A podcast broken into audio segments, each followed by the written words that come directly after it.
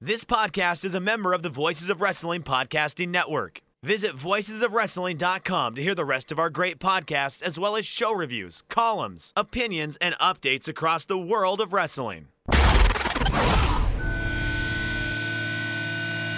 find the defendants guilty. Prime time, baby.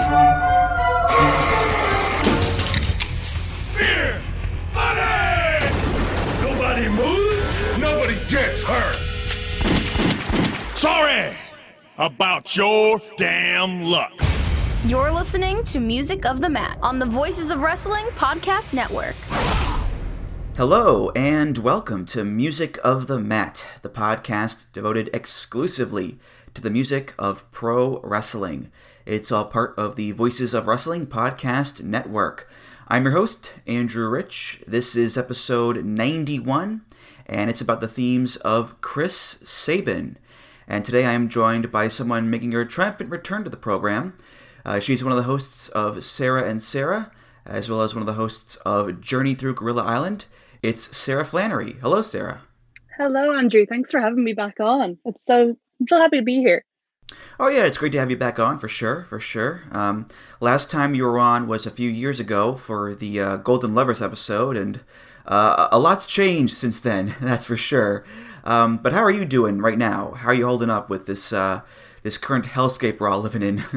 I mean, I'm doing okay. I think I've left my house maybe 10 times in the past few months, and um, besides going to the shops and stuff. But, you know, still here. I'm lucky no one's, you know, experienced this awful disease and just hoping things can go relatively back to normal soon. But at least we have some wrestling to get us through, right? I suppose, yeah. Um, the, the quality of said wrestling has been a bit uh, a bit shaky, let's say. But uh, you know, we got Hiromu wrestling, we got Shingo wrestling, and uh, we got you know Chris Sabin wrestling. So it's not all bad, Sarah. Thankfully. That, to be honest, that's all I need. So I'm happy out. Yeah, yeah. Uh, well, Sarah, today we are indeed discussing the themes of uh, one of our favorite wrestlers, Chris Sabin, uh, one half of the Motor City Machine Guns tag team with Alex Shelley, and they're also the current Impact Tag Team Champions. Uh, they won the belts a few months ago. And the reason we're talking about Chris Sabin now is because of some uh, lovely synergy on my part. Uh, I have begun a new mini series at voicesofwrestling.com called A September of Sabin, which is a series of articles where I look at five Chris Sabin matches uh, in his career, a new one each week over the month of September, uh, hence a September of Sabin. There you go. And as of this recording, the first one is already out. Um, I believe when this actually drops, the next one will have dropped as well, uh, but I'm not 100% sure exactly. But, um, you know, the reason I wanted to do a September of Sabin is because, you know, quite simply, I wanted to focus on Chris Sabin and, and remind people just how great he is as a wrestler. Because I feel like, you know, he doesn't really get enough love even though the Guns themselves are considered to be, you know, one of the best tag teams in modern wrestling by a lot of people, I think, you know, Chris Sabin, the individual, does not really get as much love as the whole of the team. And there are reasons for that, of course, I think. But uh, do you feel that way, Sarah? That Sabin, you know, as good as he is, is uh, still underrated maybe by people? I really do. I think for me, he's one of the most underrated wrestlers of all time. And I think people don't take into account how much he's done. Like, I people don't remember the early days of TNA from like 2003 to like 2006, where he was one of the top guys. You know, people mention AJ and Joe and Daniels as the premier X Division guys. And I think they leave Sabin out a lot of the time, which is quite sad. And I suppose Alex Shelley is regarded to revolutionizing indie wrestling from the way people dress to their entrance music to even hairstyles and like that's pretty rough to go up against when you're teaming with a guy. But I think Sabin with his explosive move set and just I think his approach was always a lot more so calmer than Shelley. But for those reasons I think he kind of didn't mind being in the shadow. But he deserves as much love and credit as I think as as all those top guys and he's really underrated and I will always vouch for Sabin over anyone anytime I can get. I think a big part of it is injury too. You know, like when you suffer, you know, three ACL tears within the span of a decade, that's going to affect you. And it took him out of wrestling for combined like three and a half years or so, which is a long time in wrestling. And it's not made him bad per se. He's still pretty good, but it definitely put some wear and tear on him. That's for sure. And I think another big part of it is, you know, like you said, Sarah, his billing compared to others of his generation he's never been a main event, you know, singles guy. He's basically been, you know, a mid carder or upper mid carder for his entire career. Now, don't get me wrong, you know, he's a record time X Division champion. The Guns have been tag champs in, in TNA and ROH and New Japan, and he has a fantastic match resume too, but he's never been like a singles main event star like an AJ Styles or Samoa Joe or Bryan Danielson and, and had that big run at the top um, he was a TNA World Champion at one point, but he only held it for a month, and then he lost it back to Bully Ray, and that was it. And it didn't mean anything in the long run. So I don't think he has made as much of an impact, um, no pun intended, uh, in people's minds as far as like star power is concerned. So you know, for a guy who is as talented as he is, and he's so talented as Chris Sabin, he has had some you know pretty notable speed bumps in his career that have hindered him, Sarah yeah, I mean, like he was so unfortunate. What he tore one ACL, and then he had two matches pretty much, and then he tore another one pretty much straight away on the other leg. Like, you have to be one unfortunate son of a gun for that to happen to you, and then for it to happen again, like eight years later, is is really rough. But I think he's fought through it so well. I mean, people would have forgiven him for retiring after the second one happening so quickly, um, and for him to come back and even to go to New Japan and do the best of Super Juniors and do the junior tag leagues and and really kind of make a statement in the second half of his career is huge. And uh, like he's done guest spots down in the PC. He's you know probably been a big mentor for some of the younger talent coming through and agenting and impact. The, the wealth of knowledge that he must have is incredible. And I think we're so lucky that he's decided to come back and have another go of it after a massive injury. And I don't think anyone, you know, when, when they saw them win the, the tag belts and they saw them come back at Impact, I think everyone was just so happy for him to come back to a company where he made his name and to have that second run and like a new lease of life. It's it's so heartwarming. Well, that's why I wanted to do this series. You know, it's it's to showcase the good moments and the positives because there are a lot of positives about Chris Sabin. You know, plenty of great matches and great moments and memories. And you know, whenever I see him in interviews too, he's always very upbeat and optimistic and respectful. And which you know, for a veteran like him, and, uh, and you know, just just calling him a veteran is is a weird thought in and of itself. But you know, for a veteran like him, two decades in, late thirties.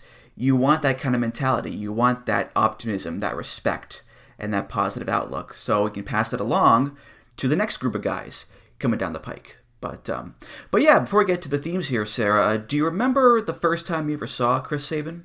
I wish I did. I was actually kind of thinking like when was the first time I would have seen him, and to be honest, I, I feel quite bad because it's actually my my older brother James who's probably a bigger Sabin fan than me, and I kind of took took the limelight from him when talking with Sabin.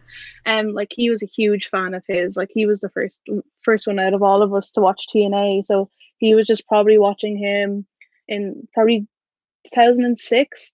And then I was just like in the room when it was on. I was like, "Oh my god, look at this guy! Look at that hesitation drop kick! It's so good." Um, but like I think that when I really started getting into Sabin was probably 2008 um, and I know it was like a really weird time because the guns weren't being pushed at all in Impact, but I just saw him. I was so captivated by him. And I went and just looked him up on the internet. I bought any PWG DVD he was on, any Ring of Honor DVD he was on, any indie, any promo that was put up online.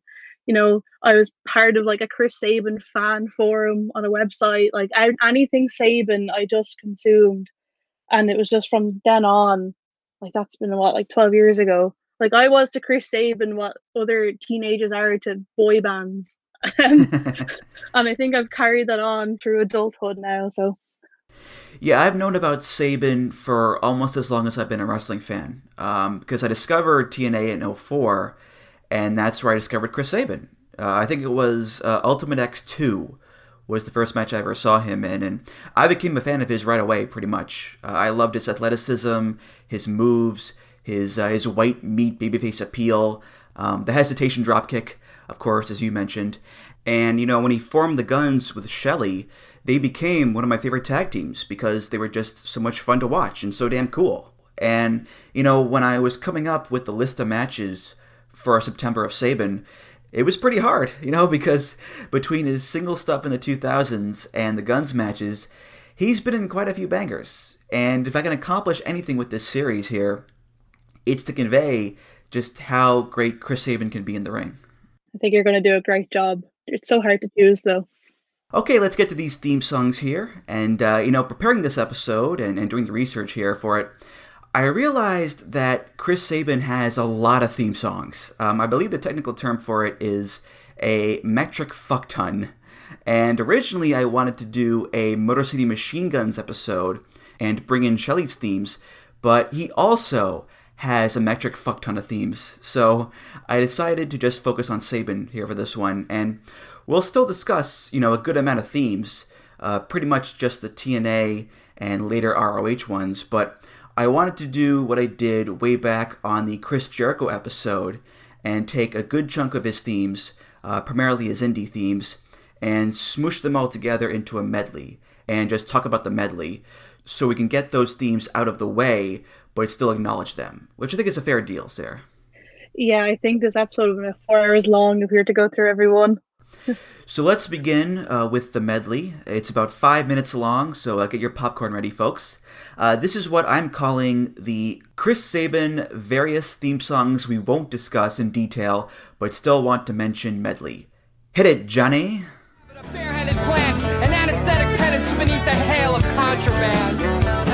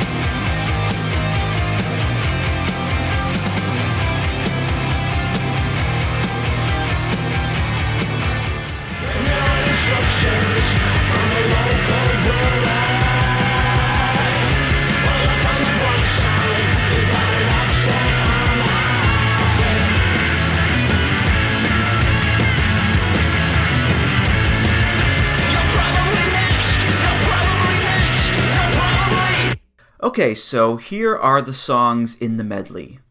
Invalid Litter Department by At the Drive In, Headstrong by Trapt, The Leaving Song Part 2 by AFI, Falling Away by Dope, Ghost Along the Mississippi by Down, Disciple by Slayer, Flowing by 311, Offbeat Bare Ass by 311, Beautiful Disaster by 311, Six Barrel Shotgun by Black Rebel Motorcycle Club, Revelations by Audioslave, She Builds Quick Machines by Velvet Revolver, Flight Fight by The High Crusade, Scare by Gabriel Kandani, Hiram Patrick Hernandez Jr., and Alexis Marie Salazar, and finally Upset Army by Christian Fitness. Now, some of those were Alex Shelley themes because uh, Sabin was teaming with Shelley at the time, so he did use those. But for the most part, those are singles themes, and we can discern a few things from the medley here. Uh, number one, he really likes 311. That's pretty evident. And and to be fair to him, you know, who among us hasn't had a 311 phase at some point in our lives, right? I mean, I still like Amber. I still like their cover of Love Song. So, you know, Sarah, I can see where he's coming from. Because of Chris Sabin, I was a massive 311 fan. Again, I blame wrestling for all of my music taste, good and bad. um, like I wanted to go to 311 day. I got all my friends into 311, and then a few years later, I was like, okay, actually, half of these songs aren't very good. I think I just wanted to like them because Chris Sabin liked them so much. But Beautiful Disaster still a banger. I will I will still say that. I still listen to that regularly. And uh, number two, he really likes hard rock, metal, post hardcore, noise rock, that sort of stuff. And much like with the Jericho medley, that does, you know, tip off what we'll discuss later on with these themes here. Uh, you know, for the most part, this is his career genre of music. Yeah, and I actually, it's weird. I never, when you look at Chris Sabin, he doesn't look like that sort of guy. I know you shouldn't judge people on how they look, you know, and, and music taste because that's that never really matches up. But he just doesn't seem like the hard metal type of guy. You know, he's very soft spoken. You know, he's just very calm and he feels very gentle. But then you just, you know, he puts in his AirPods or whatever, and, and it's headstrong, blaring out. When I saw headstrong in there, I was like, of course he had that as well, entrance music. Well, listen, listen it's the 2000s indie boom. I mean, how many guys are coming out to Headstrong? 100, 200 at least? You know, it was the era. And, and much like with Jericho coming out to, you know, the 80s and 90s metal, that was appropriate for his era and his age. Sabin coming out to, you know, Headstrong and Audioslave and 311, like that that works for him. They're also original. Um, now, we'll see a few of these bands later on as well, uh, namely the High Crusade and Christian Fitness. And the High Crusade, no spoilers, but keep them in mind because there's a rather close connection, shall we say, to Chris Sabin with that band, Sarah. Pretty close. All right, let's get to our first proper theme here. Uh, this is Chris Sabin's first theme in TNA Wrestling. Uh, he debuted there in April of 03 with just two years' experience under his belt, and a month in, he won his first X Division title, so uh, earmarked for success early on. Uh, his first theme is by, of course, Dale Oliver, off of NWA TNA The Music Volume 2. This is Modern Oz.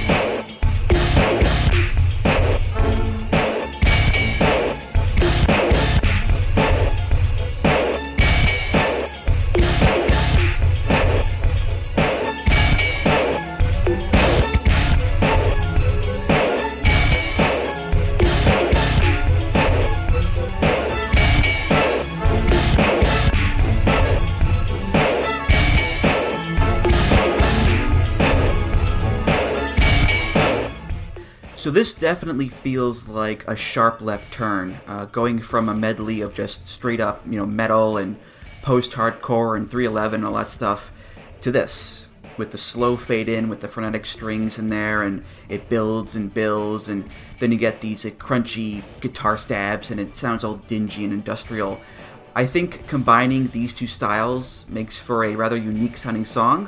Um, not a very long one, mind you, but certainly uh, unique in some sense. Uh, and we'll see in a bit that Dale Oliver will use this as a base for Sabin's next theme, so we'll build on it. But what do you think of just the basic modern Oz, Sarah? It's pretty strange given just, you know, the majority of Sabin's other themes. It has a bang of Dale Oliver on it. That's what I'll say. You know, straight away, you know who composed that. Um, yeah, it's like you said, it, it is just pretty it's pretty strange um but it, it's again it's kind of tna of the time with those with those noises in it. They kind of added that to every song and they all kind of sounded alike.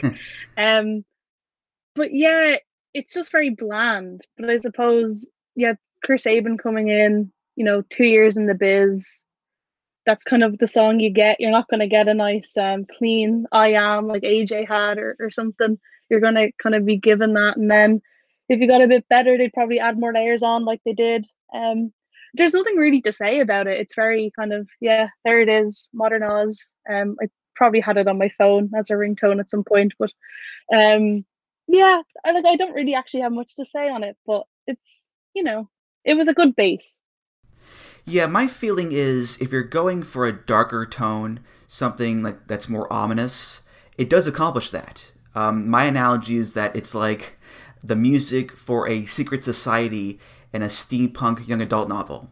That, that's the vibe I get here. Um, my problem, though, is that it doesn't really reflect Chris Sabin. Like, like he's not a dark, gloomy, you know, ominous character at all. He's just Chris Sabin. He's a cocky young gun. So this music is, um, no TNA pun intended, a styles clash. You know, whereas Jeff Jarrett's My World or like, like you said, AJ Styles' I Am or Abyss's theme, those all fit the character so well. This one, uh, not really. And in fact, I believe it was also used by some other people before him. I think like Zach Gowen and a few other random guys had this one very briefly. So it's not like this is even a Chris Sabin original, Sarah. Yeah, you can tell that this wasn't really put together with Sabin in mind. It was kind of like, okay, Dale, what do you have in the tank for this guy that's debuting for us? And he's kind of just given it um, and then they try and make it fit more towards them later on. Well, in November of 03, Sabin gets a new theme song, also by Dale Oliver. And actually, there are three versions of this theme that we'll discuss. Uh, the first one he had for quite a while, until August of 06. Let's hear the first version of Hail Sabin. Hail Sabin!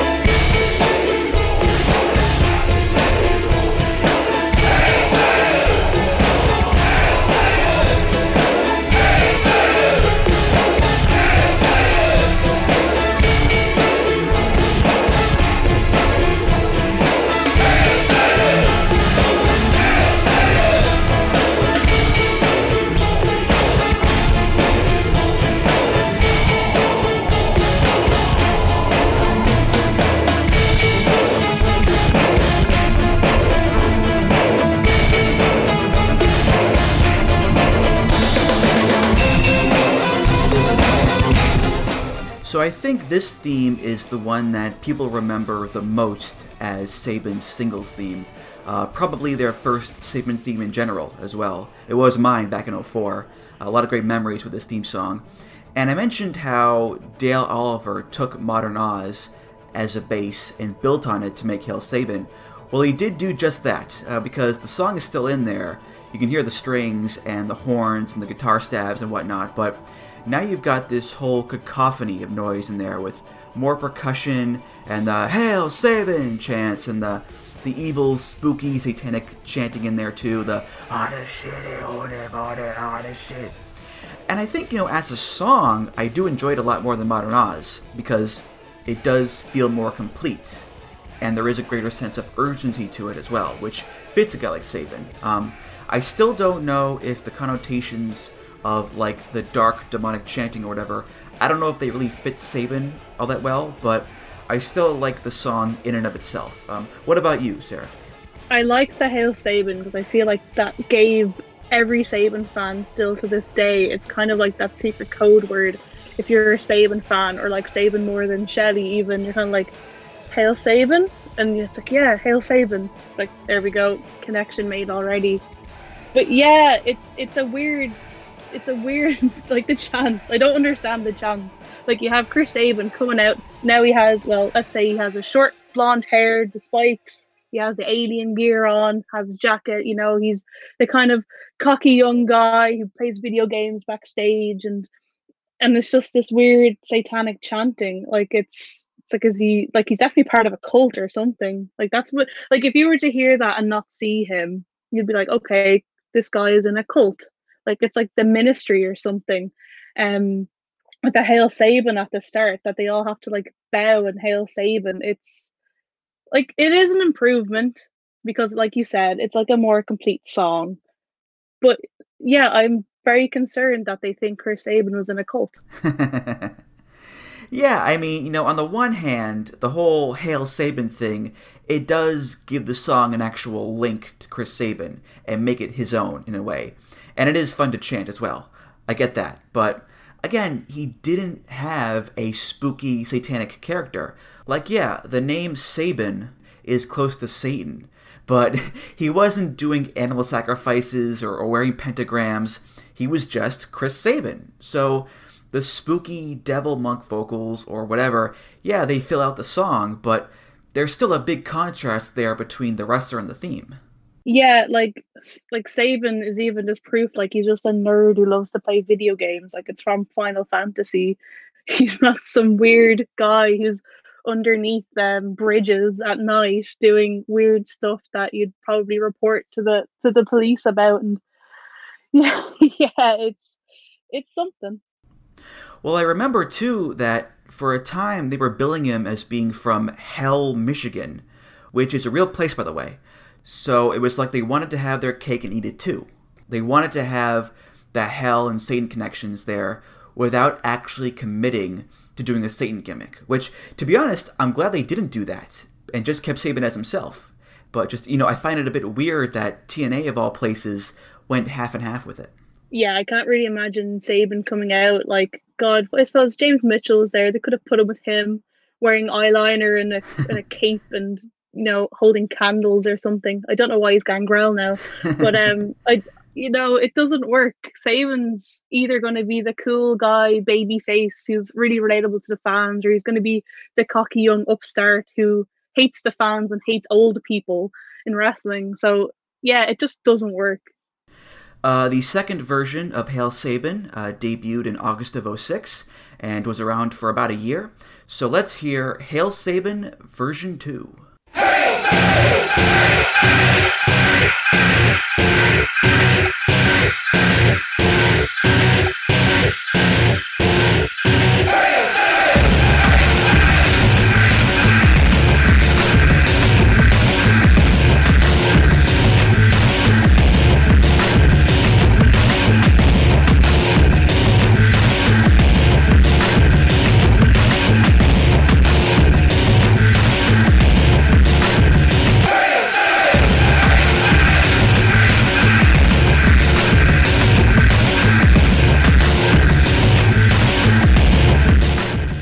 So we keep the Hail Sabin chants, which is fine because those work, but we get rid of the modern Oz bass and go with a new song. And for you 311 heads out there, this would sound familiar to you because it's basically just the two chord riff from Offbeat Bare Ass, which we played in the medley earlier. Dun, dun, dun, dun, dun, dun. It's just that over and over and over again with Hail Sabin put over it. So, not the most dynamic song in the world. And gun to my head, I do prefer the first version of Hail Sabin, but this was only around for a year anyway, before the guns took over, so it's not that big of a deal, I guess, Sarah. Yeah, obviously at the time I liked it because I thought 311 were cool. Um, and I thought it was cool they were incorporating his indie music and like yes, they care about what he's doing on the indies. But like you said, it is just that repetitive riff over and over again, and it, it kind of gets grating after a while. because it's like the song never actually starts properly because that's just the start of offbeat Bare Ass and and then they go into um, just inane ramblings in that song. Um, so it's kind of like you're waiting for it to pick up again and it just never does and it leaves you wanting more i think yeah yeah i mean at least it makes sense with the 311 tie-in and all that but uh, but yeah it, it's definitely a lot more generic and doesn't really hit you all that well. Um, although i do like to imagine you know chris sabin going up to dale oliver and being like can you make me a 311 theme? And and country boy dale is like uh okay. Same two chords in this song? Great super easy there you go. Oh my god dale oliver listening to 311 just trying to find one and he's probably went through like 10 or 20 of them just being like nope nope nope this one yeah there we go i can replicate that so for the final version of hail sabin we will jump ahead a few years to may 2013 uh, because between versions 2 and 3 sabin was in the guns and he used the Guns theme songs. And eventually, Sabin had his second ACL tear, and Alex Shelley left the company. Uh, ergo, no more Guns. So Sabin is now back from injury with this new version. Uh, this is off of the EP TNA Delirium. This is Hail Sabin version 3.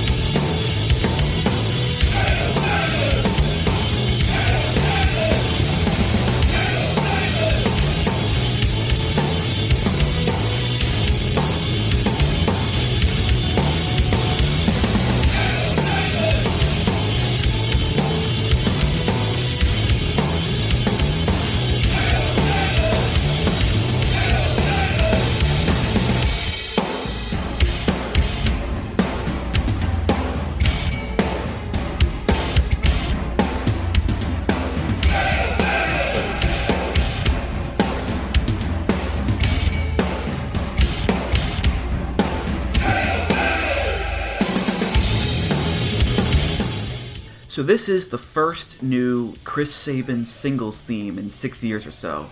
And they do the thing where they link back to the past and to the older theme, but they also update it and put a new spin on it. So there is that little section where they incorporate the original Hail Sabin bits with the string and the guitar stabs and the Hail Sabin, but they add in this new drum pattern on top of it.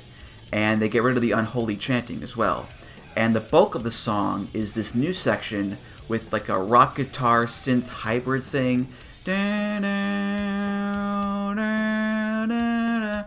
has nothing to do with the old Hail Sabin theme. Um, actually, it reminds me a lot of the old Christian Cage theme, Takeover, that similar sound. So I get what they're going for here. Uh, this is a new era of Chris Sabin, but we still want to harken back to the old one. That said, I don't really feel this one, Sarah. Yeah, I feel like Chris Sabin has been done dirty here by TNA with all of his singles themes because none of them just really hit the heights of anything. Like you mentioned the, the Christian Cage one, like just how good and iconic is that? Like people hold that up there with Waterproof Blonde as being really good, but Sabin just got a like a rough end of the deal. Like I do like the Hail Sabins. I think that's like a really integral part of his music and it's something that everyone remembers. But it really does feel like another off the shelf theme that doesn't really match him in any way. It doesn't really tell you about Sabin and you know about his character and his just anything about him at all. And I feel like themes are really important. Obviously, you, you do a whole podcast on it, so you know like themes are important. They tell you about the person that you're about to see. And this just didn't for Sabin. Yeah, yeah. Um, I mean, maybe part of it has to do with me not really looking back on that era of TNA very fondly. But the song, you know, it's just, there's not much to write home about with this one. I mean, you know, for as much as I was a little confused as to the practicality of the demonic chanting, at least that was a neat little hook for the song and made it a bit more memorable. But again, you know, that final run of Chris Sabin and TNA, it was a real whimper instead of a bang. So it kind of goes hand in hand, Sarah. Yeah, it's it's one that I've nearly kind of erased from my memory. Like I I don't think I've actually heard this team since he left. Like I have no recollection. I haven't really actually watched anything back from that era. Um, I haven't even watched back his his world title win, which really should be a really important moment in his career and something that we should all look back on fondly. But no, like no Sabin fans ever really talk about it because, like you said, it was for a month and under really dubious, like a, a dubious storyline of Bully Ray, which was pretty bad looking back. And like again, Sabin deserves better. he deserved a proper run at least with a with a proper with a proper feud. Um, yeah, like it's just it was a bad time in TNA in general. Um, I don't think there's really any good teams from that era, and I think Sabin was just stuck with this bad one too. Yeah, I mean, even he admits in interviews now that it was too early for him to win the belt, and it was a bad decision. And you know, right after he loses it, he's back in the X division, like nothing happened, and his final feud in the company even was against his girlfriend at the time, Velvet Sky. So, combined with the injuries, you know, those last few years really ended things on a sour note. Yeah. So we covered Sabin's singles themes in TNA. Uh, let's now switch gears and talk about the Motor City Machine Guns TNA themes. And to do that, we'll go back in time to August of 07. That's when the guns became you know, an actual thing in TNA with the name Motor City Machine Guns. And their first theme uh, by Dale Oliver, they had August of 07 to March of 08 off of Meltdown, The Music of TNA Wrestling Volume 2. This is 1967.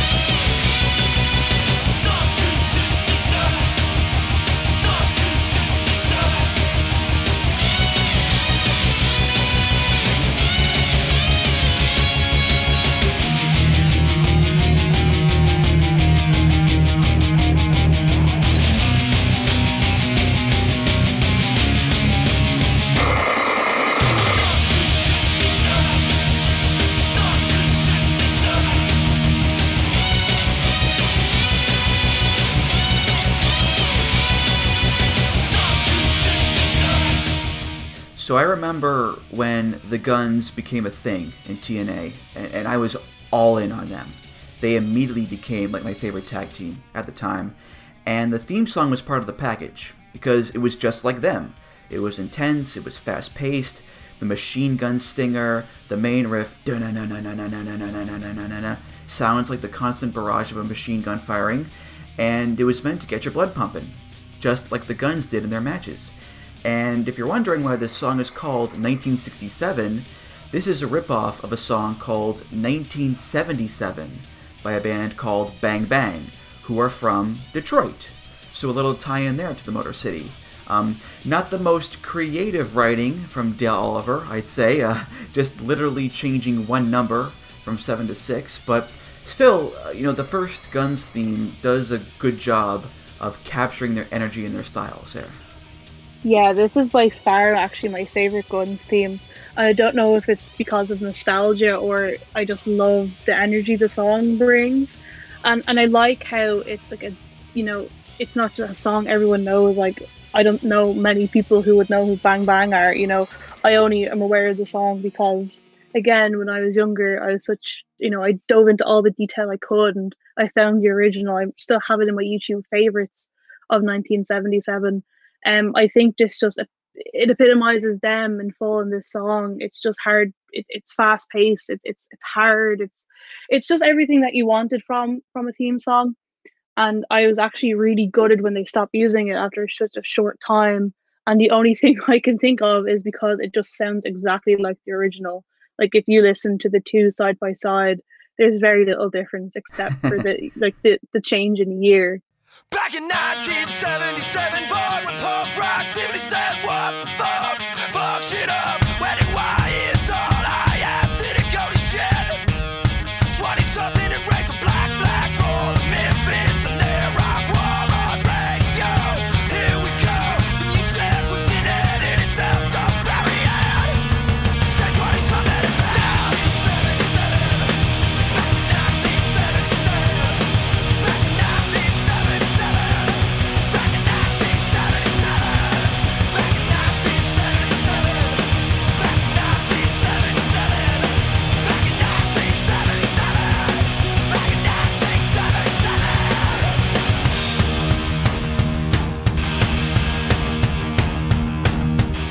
But it, it's such a brilliant theme, and it, it's one that I would still listen to. You know, it's repetitive, but in the best way. Like it, you don't really get sick of it. You could hear them just say 1967 and go where, where, where. Like you could just keep listening to that. It's so catchy. And there's something to be said too about the punk overtones of the song. Like, it's based on a hardcore punk song. The song is about punk rock in 77 and the debut of Black Flag and the Misfits.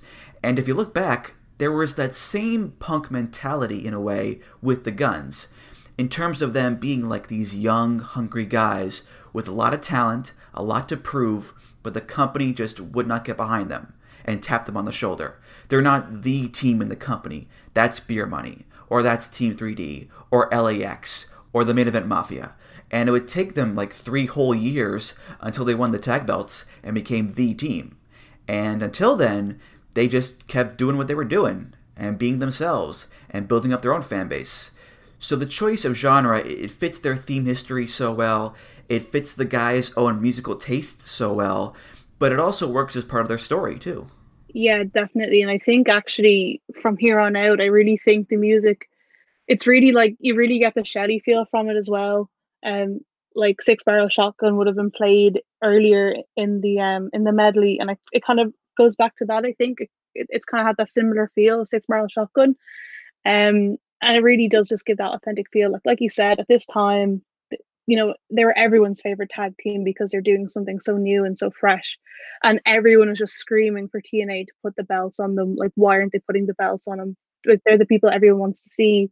Like, I even think I remember was it Mick Foley who said that like the guns were like his son's favorite wrestlers and stuff. And like everyone was just so hyped on the guns.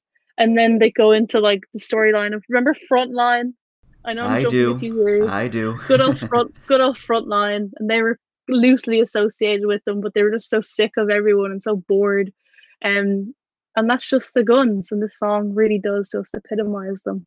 Yeah, yeah, and and much like with many punk rockers, they've now grown up and become elder statesmen. You know, they're the veterans now in their late thirties, which is just it's so crazy to think about. And I I look in the mirror and it's like, oh my god, there's gray hairs coming in and it's like, uh, take me back to to 07. Please, please, I beg of you. yeah. Um, I, I do have actually a, a little personal story here about this song. Uh, you mentioned being into uh, 1977 because of the theme. Uh, like I said, I was totally obsessed with the Guns when they started teaming up together. And before this Meltdown album dropped, it was my mission in life to get this theme song. And like every day I would look online where is the song? When's it coming out? And a few times I would be on like a forum or YouTube or whatever, and someone would post Motor City Machine Guns theme song. And I, of course, would download it.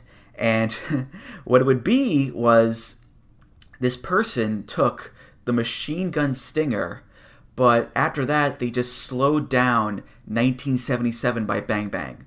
So it was literally.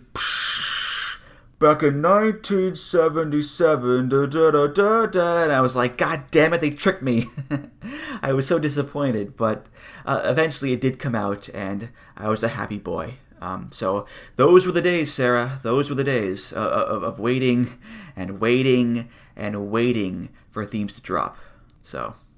Yeah, Xylot themes is always my go-to, and I'd always hate when you'd go on to it and it was like, oh, the new theme's up, but it's actually just like the recording off the television, and you just hear the announce, you just hear the announcers talking over it, and you're like, that's not what I wanted. I want a nice clean rip of it. now, obviously, they weren't ever going to get it. You know, I would go on like the night after a theme would debut and expecting a nice clean version to yeah. be there. of course, it should be there, but it never did. Um, God, people have it so easy these days getting themes nicely uploaded to Spotify after a few weeks. Or in some cases, you know, if it's a production library theme, you don't have to wait for it to come out. You can just look it up in a database, and there it is. That that's the result of actual wrestling composers being de-emphasized and relying more on library songs. The songs are available, you know, right away. Um, they do lack that original spark, sure, but you get them right away. So there is that trade-off. Yeah, and you can just watch a TV show the next day and you're like, is that that person's team in the background? Yeah. Always great fun. Yeah, yeah. Is that a Spike TV commercial with Hardcore Holly's theme? Why, yes, it is. it's always hardcore Holly's theme. It, it, it's always that or the Hardy Boys. You know, one of those two. One of those two. Um, but anyway, uh, so the second Guns TNA theme was around for almost two years, from March of 08 to October of 09. Started out as an instrumental and later on got vocals. Uh, this was never officially released, but it did make its way online eventually. Uh, this is Dale Oliver with Party with the Motor City.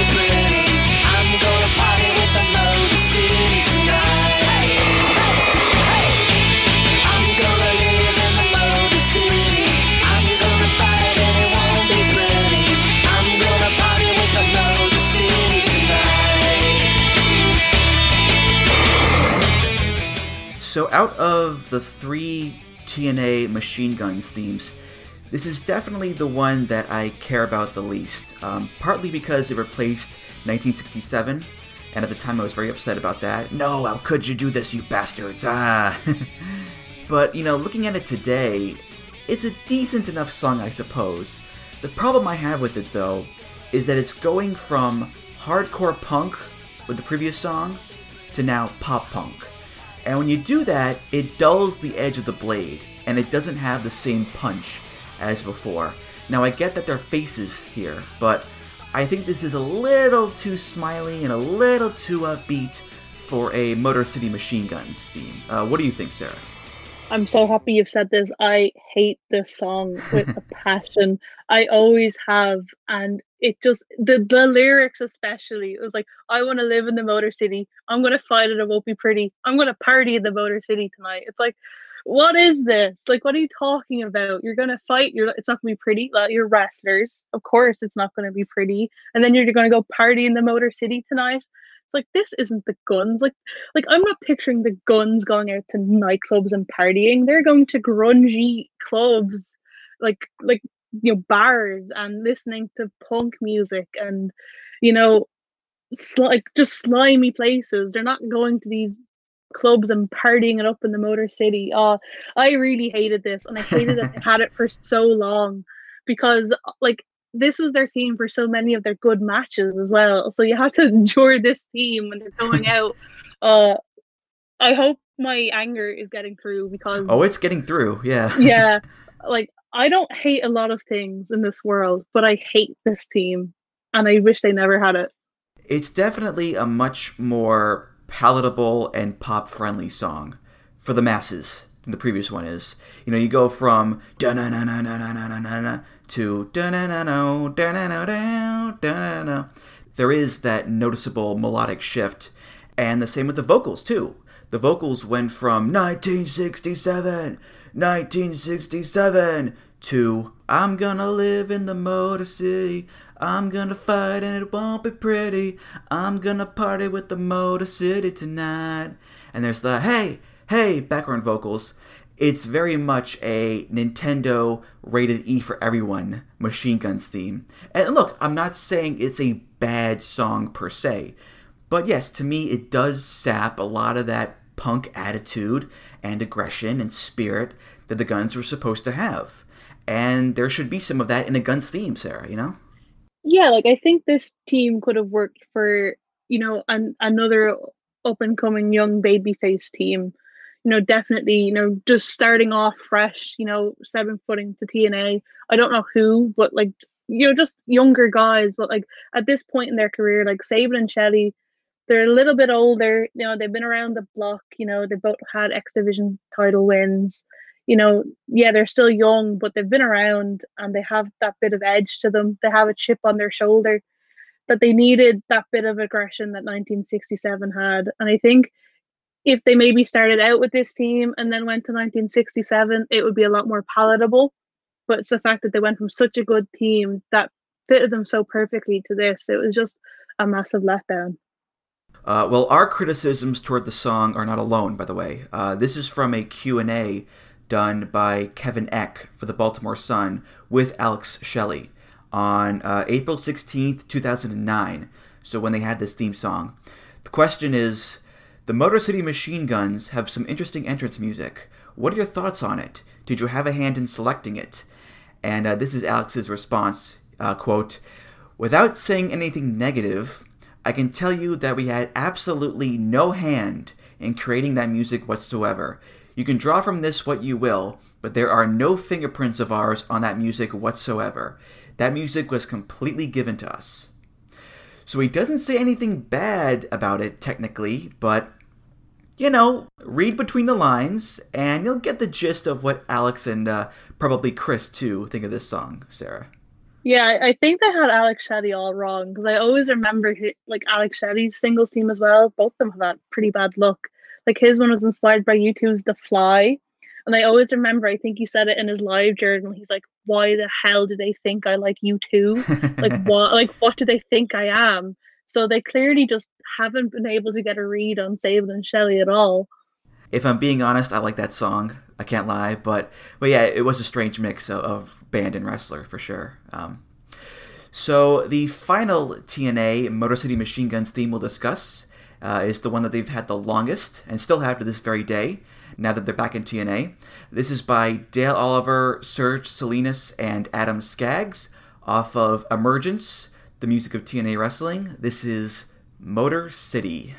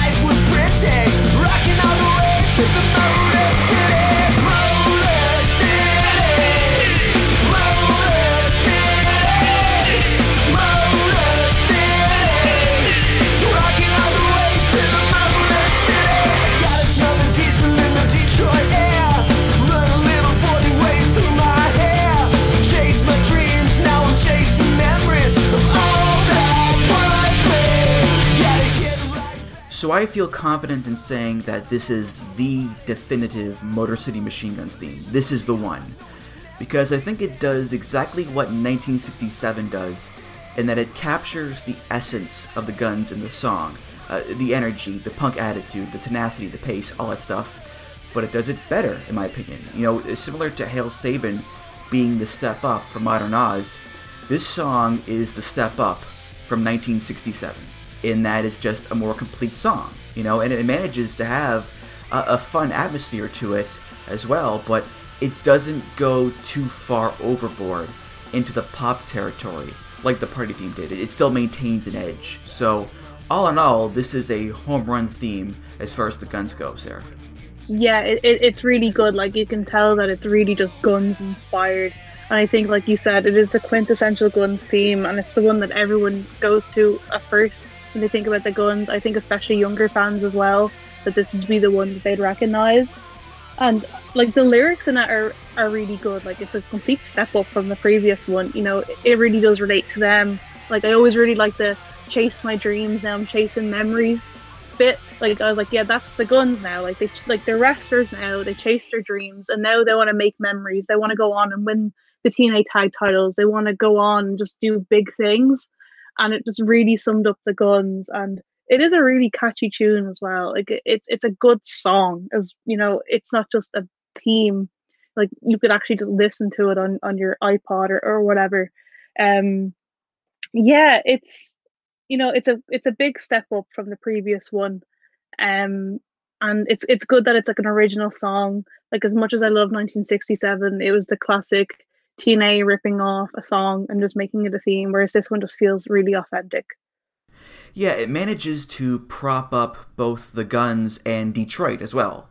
Um, everybody wants to be just like me. Fame and fortune is their fantasy. I gotta get back where the life was pretty, rocking all the way to the Motor City. So it's propping up the guns as these big deals, as these stars. But what they look up to is the Motor City. That's their star. Need a little Detroit in my soul. Let me get back to the life I know, where the music's rockin' and the girls are pretty. Motor City. And, you know, the Guns, they obviously wear their love for Detroit on their sleeves, so it would make sense then that their theme song would focus on them and their fondness for Detroit, Sarah. Like, if you watched the Guns back then, I don't know about you, but maybe it's because I'm from Ireland. I wanted to go to the tr- Detroit because I'm like the Guns make it sound so cool. Now, now that I'm a bit older, I'm like I don't know why I'd go to Detroit. Maybe to see the Red Wings. I don't know, but I wanted to go to Detroit. I even bought the you know the Made in Detroit stuff they wore, the Kid Rock brand. You know, I got I got Christmas presents with the hoodies, the T-shirts because I wanted to be like the Guns. You know, looking back, I'm like that was probably a really poor decision. The amount of money I spent on that stuff and import tax and everything but like they made Detroit seem like this magical place, which I don't really think it is. I'm going to offend so many people by saying that, but D- you know, don't worry about it. Tr- trust me, it- it's seen better days. Trust me. yeah. So I've heard. So I've heard. Well, the thing about this song too is that it's got staying power, you know, because when they came back this year at Slammiversary, they came back with this song, which I think is pretty cool because you know there really aren't that many Dale themes left in Impact anymore. They're almost all gone. Um, it's like this, Rhino, Tommy Dreamer, and I believe Hernandez are the only Dale Oliver themes left in Impact, which is pretty sad to be honest with you, you know. But um, you know that's that's the landscape we're living in these days. So there you go. Yeah, I think it would have been weird for the Guns to come back with a complete new theme because I think the Guns coming back, it is like that throwback. You know, the Guns are re- reuniting for the first time in you know, over six years. Um, and it just would have felt strange for them with a new theme. Like they're not a new, fresh tag team on the scene. You know, they are the kind of tag team of old, as much as it pains me to say that. Um, you know, so it makes sense that they come back with their old team you know they're they're they're going down the nostalgia line now like everyone's watching the guns for nostalgia you know they're they're harking it back to, to yesteryear when you know when we were all a bit younger when they were younger when we were all just obsessed with with Sabin and Shelley and wanted to be exactly like them um all the wrestlers even that they're wrestling against currently wants to be like them you know I don't think there's a tag team out there that hasn't been inspired by them even just a little bit um so th- this team just kind of puts all that in one. So it, it just makes so much sense for them to come back with that. Uh, Adam Skaggs, by the way, uh, he's done a few other themes for the company. Uh, he did Cross the Line, which was an Impact TV theme, and he also did uh, Suicide's old theme, Coming Alive. So, you know, 2009 TNA was his time to shine, that's for sure. Got in a video game too, then, didn't he? Was that in the video game? I think so. Um, oh, you know what? I think Cross the Line was in the game, but not the Suicide theme. I, I think that theme debuted on TV. So there you go. Um, but uh, anyway, uh, there was as well a reworked version of Motor City that was used very briefly in April of 2012 after Sabin came back from his uh, first ACL tear. It's available on TNA Deliver. So let's hear the reworked version of Motor City.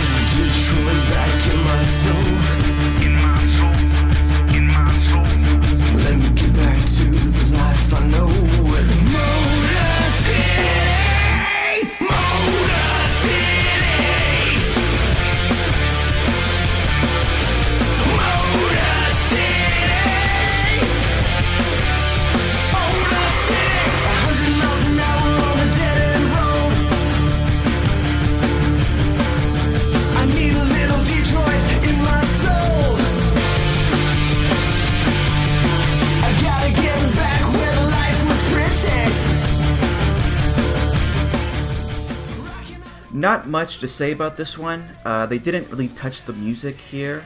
They just focused on the vocals, where they took out a bunch of, you know, the lyrics and mushed the verses together, uh, added some, some echo effects too. So it's more a case of just like shuffling things around instead of big sweeping changes, which I guess you know begs the question why they did this in the first place, Sarah.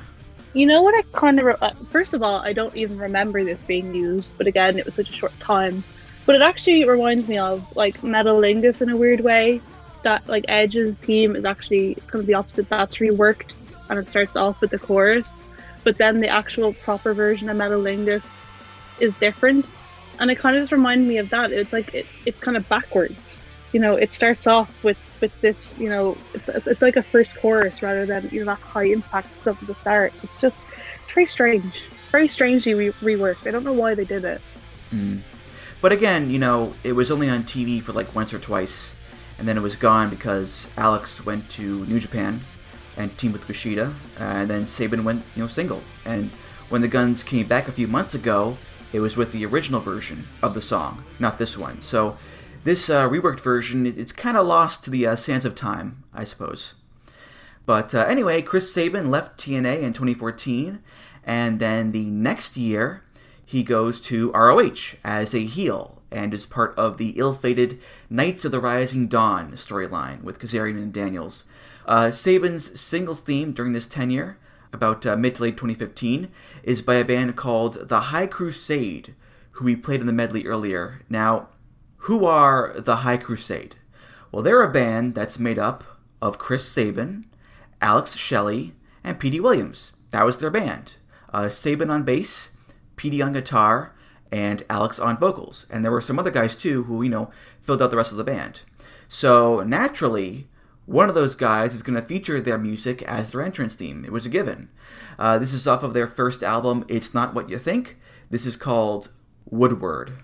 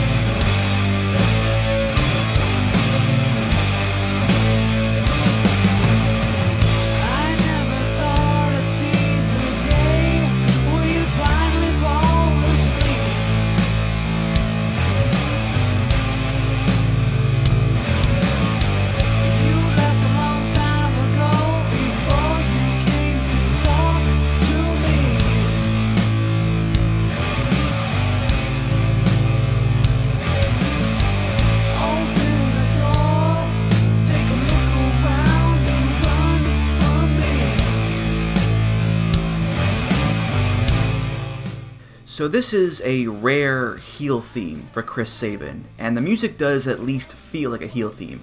It's got that slower, more deliberate pace to it, has a simmering menace as well. It's the kind of song that you would hear in a movie if you were walking into like a seedy bar on the outskirts of town, and there's mean-looking bikers and leather jackets, and there's smoke in the air, and it's all slow motion. And the lyrics, uh, this was written in like 2009 or whatever, but they still kind of fit the situation. I never thought I'd see the day when you'd finally fall asleep. You left a long time ago, before you came to talk to me. Open the door, take a look around and run from me. I never had the chance to tell you what you meant to me. Uh, remember, Alex Shelley left Chris Sabin behind in TNA and went to go to New Japan, and there really wasn't any closure with the guns. And now there's some bitterness on Sabin's part. Down on your luck again, and bad habits don't come cheap.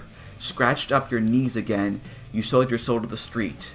So we're a long way from rocking all the way to the Motor City, Sarah. This is a darker period of Sabin for sure. really dark, and it's kind of fitting that it's Alex Shelley's Sigma album, isn't it? it it's like a nice little uh, story there. Um, like when they first, like when Sabin first used this theme, I was kind of like surprised because I just thought the High Crusade were dead in the water. That it was like this one-time thing that the guys did for fun.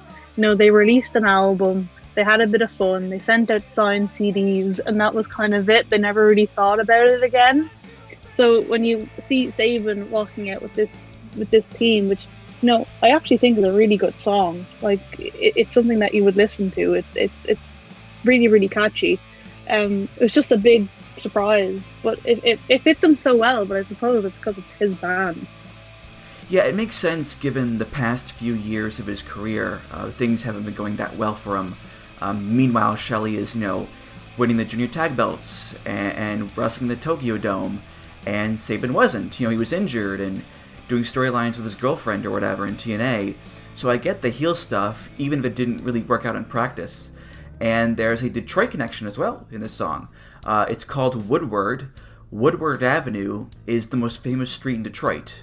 Uh, the first concrete paved road in America as well. Uh, all sorts of theaters and attractions and famous buildings on there. So it's kind of like the heel version of Motor City, where it's putting the location in a negative, bitter context.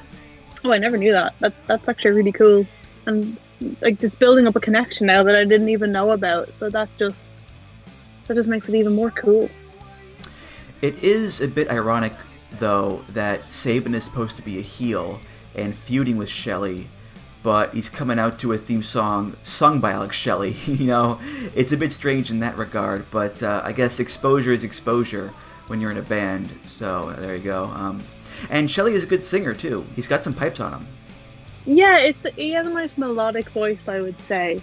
Um, and of course, Shelley was the singer because Shelley was always the showman of the group, even as a tag team.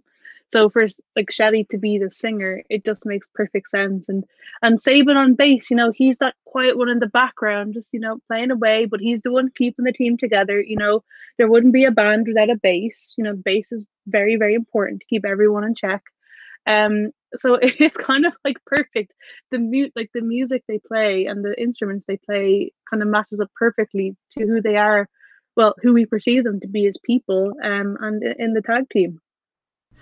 So Sabin's heel run uh, does not last long because in early 2016 he turns face and the Guns reunite. Hooray! and soon after they start using a new song as their theme. Uh, this is by Christian Fitness, also from the medley, off of the album Love Letters in the Age of Steam. This is a song that has a fantastic title. I love it so much. It's called All Ghosts to Medicine Counter 4.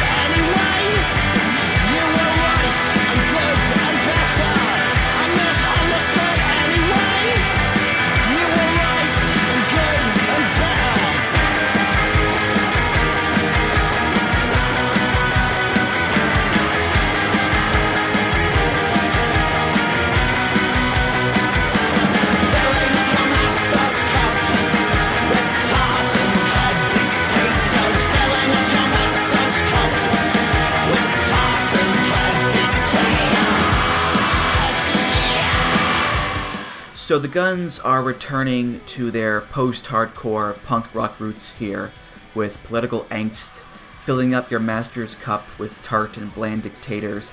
You asked for innocence, instead a Christmas present. I got you a great book with a foreword by Jeffrey Archer. I misunderstood anyway. Uh, Jeffrey Archer was an English MP who committed perjury. So I have no idea what this has to do with the Guns themselves.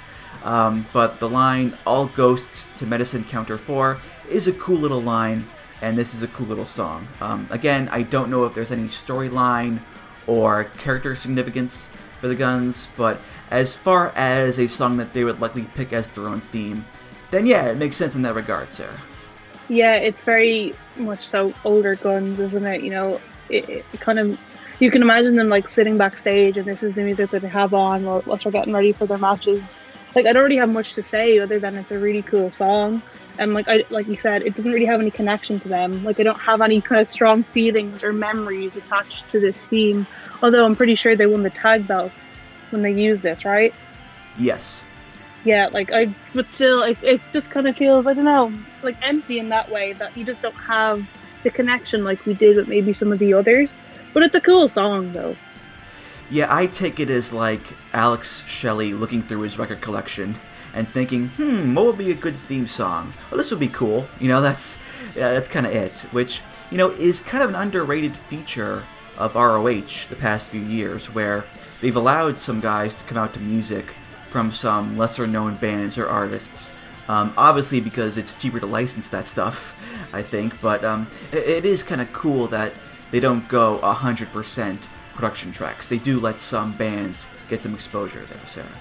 Yeah, and I think they were always pretty good with actually advertising it. Like when the Guns would come out or whoever would come out, like they'd have it in the in the top right corner to be like, "This is the song, this is the band." And to be honest, I feel like more companies should do that if they're using outside music. I know there is a shift towards, like you said, like production music and and free music libraries, but it was just always so great because we have this connection with music and wrestling. And I know if you know that was a thing over 10 years ago when I was properly getting into wrestling, I would have discovered so many more bands and so many more songs. So I kind of envy the people who are got into wrestling with this, with this, you know, popping up and finding out about all these cool bands.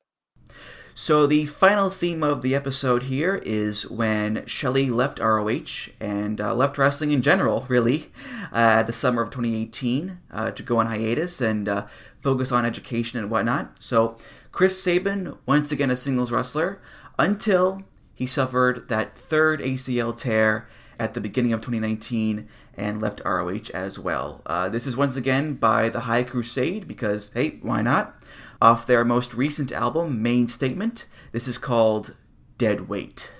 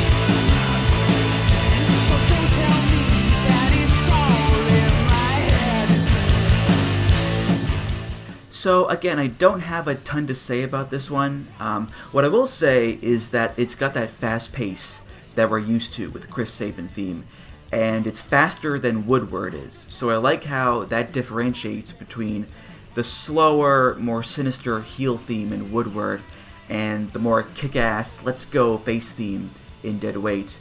Um, the lyrics are a bit hard to decipher because of that vocal effect, and there are no lyrics online either. So um, I was able to make out stuff like the chorus, which is bones will break and then they start to crumble. I have a hard time getting out of bed.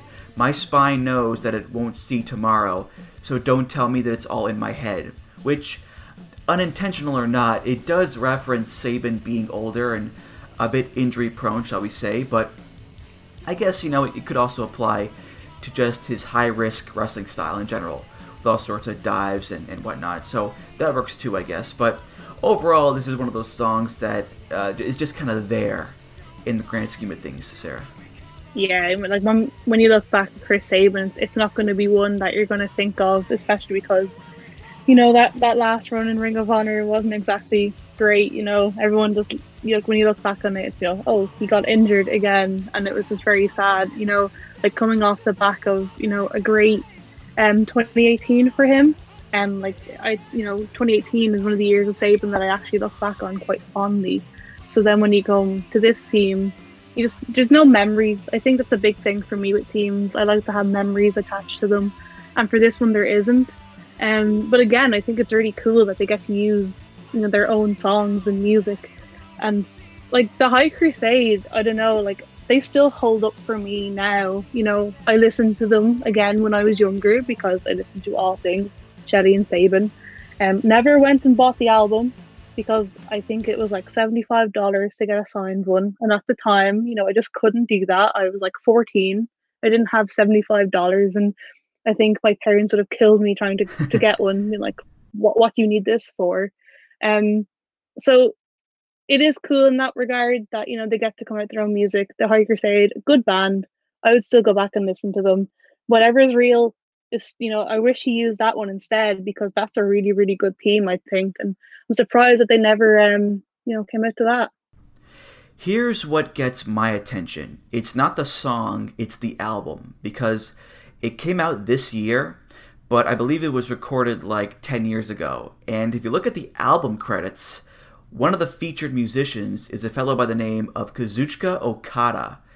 On the opening track, it's like this intro that is like a uh, a radio warning about zombies or whatever, and Okada does like a Japanese voiceover on it. And he's also credited as playing guitar on the album too, which is just nuts. So, of all the weird little Kazu things we know about Okada, this might take the cake, Sarah, him being on this album.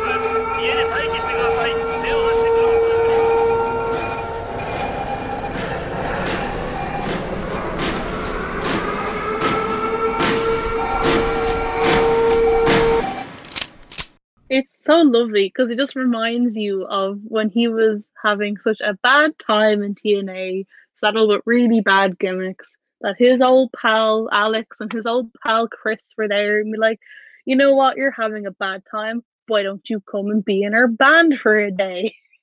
and, and there's like he got the whole experience of being friends with the Motor City Machine Guns, and then he formed a friendship for life. Like Shelley always talks about Okada being one of the best, and know Chris Sabin talking about how like Okada is his favorite wrestler on New Japan commentary. You know, it, it's just funny to think like all of that friendship could have been built in that recording studio.